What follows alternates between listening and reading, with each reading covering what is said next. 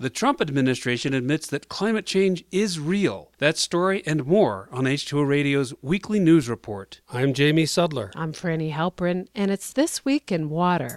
Last week, the Trump administration acknowledged that global warming is happening and the planet is on course to warm by a disastrous 7 degrees Fahrenheit or 4 degrees Celsius by the end of the century. But while the administration no longer denies climate change, it is choosing to do nothing about it. The Washington Post first reported that the views were contained in an environmental impact statement issued to justify a freeze on fuel efficiency standards for vehicles that could actually lessen CO2 emissions. The Trump administration said that the lower standards would not help stop global warming and so weren't needed. The government statement says that to avoid drastic warming, Deep cuts in carbon emissions would have to be made, which would require a substantial increase in technological innovation and a move away from fossil fuels. The administration says that's not feasible. As the Washington Post reports, scientists predict that a 7 degree rise would be catastrophic, dissolving coral reefs, inundating parts of Miami and Manhattan, and leading to routine extreme heat waves. The Post reached out for comment from the White House but didn't receive a response. The administration's message appears appears to be that the earth is already ruined, so why try to save it?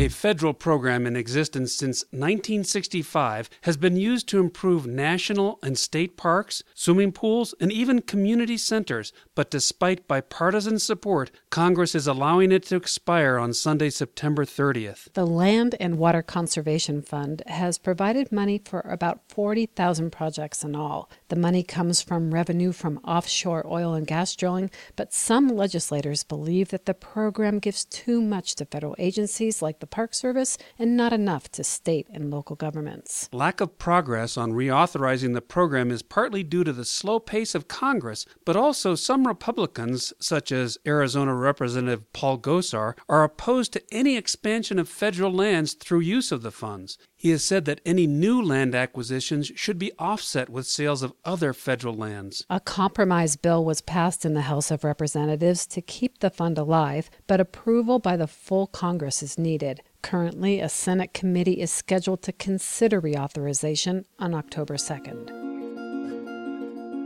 Coho salmon in Puget Sound are being poisoned by storm water runoff, but it's not been clear what toxins are responsible for killing the fish. A new study says that the primary suspects are chemicals linked to car tires. The authors of the study, published in the journal Environmental Science and Technology, explain that as runoff occurs from rain and snow, chemicals from roadways and other surfaces are picked up and flow into Puget Sound. Those pollutants kill adult coho salmon within hours of their exposure. The researchers took water samples from places where salmon were found dead or dying from exposure to stormwater. They found toxins from tires in every sample. They also found chemicals from oil and antifreeze, but not as much as from the tires. The report says that contamination from tires is underappreciated. While the link between it and the coho salmon deaths is only associative, research is continuing. The good news is that scientists at Washington State University and NOAA have found a simple sand and soil mixture can filter out many of the contaminants.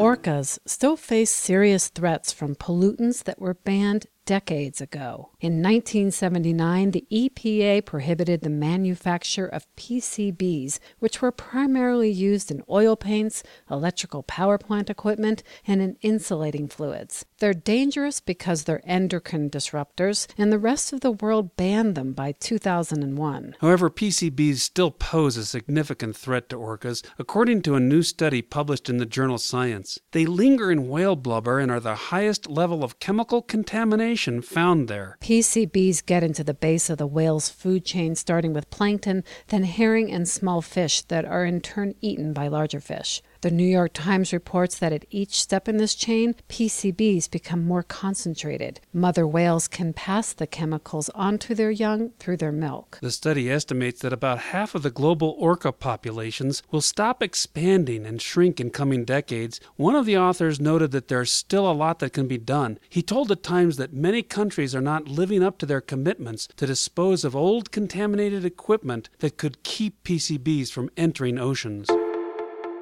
And finally, this week, Back in the late 1990s, federal laws were put in place to mandate that if fishing companies used gill nets, they had to deploy pinger systems to deter marine mammals from getting trapped. Since that time, porpoise bycatch has declined from 1,800 to 300 animals per year, according to Chris Williams at the University of Delaware. And given that success, he wondered if the same system could be applied to diving sea ducks, animals he estimates are being caught at about 400,000 a year. Only there was one problem. What sounds do ducks hear? Williams dispatched his master's student Kate McGrew to devise a hearing test for ducks. She set up an experiment that was Pavlovian, in which a duck would hear a certain tone and get a treat. She had to train the birds to associate a sound with a food, and then she had to teach them to peck a target when they heard that sound. Using three duck species and many trials, McGrew was able to determine the range of frequencies that the birds hear, about 1 to 3 kilohertz. But according to the New York Times, it turns out that 1 to 3 kilohertz is about the same range that fish hear. Given that fishing companies won't want to warn their potential catch that a net is nearby, the use of pingers to help ducks may not be practical. While the experiment didn't result in a sound method to keep ducks out of nets, training them has led to a better understanding of the animals. That's pretty ducky.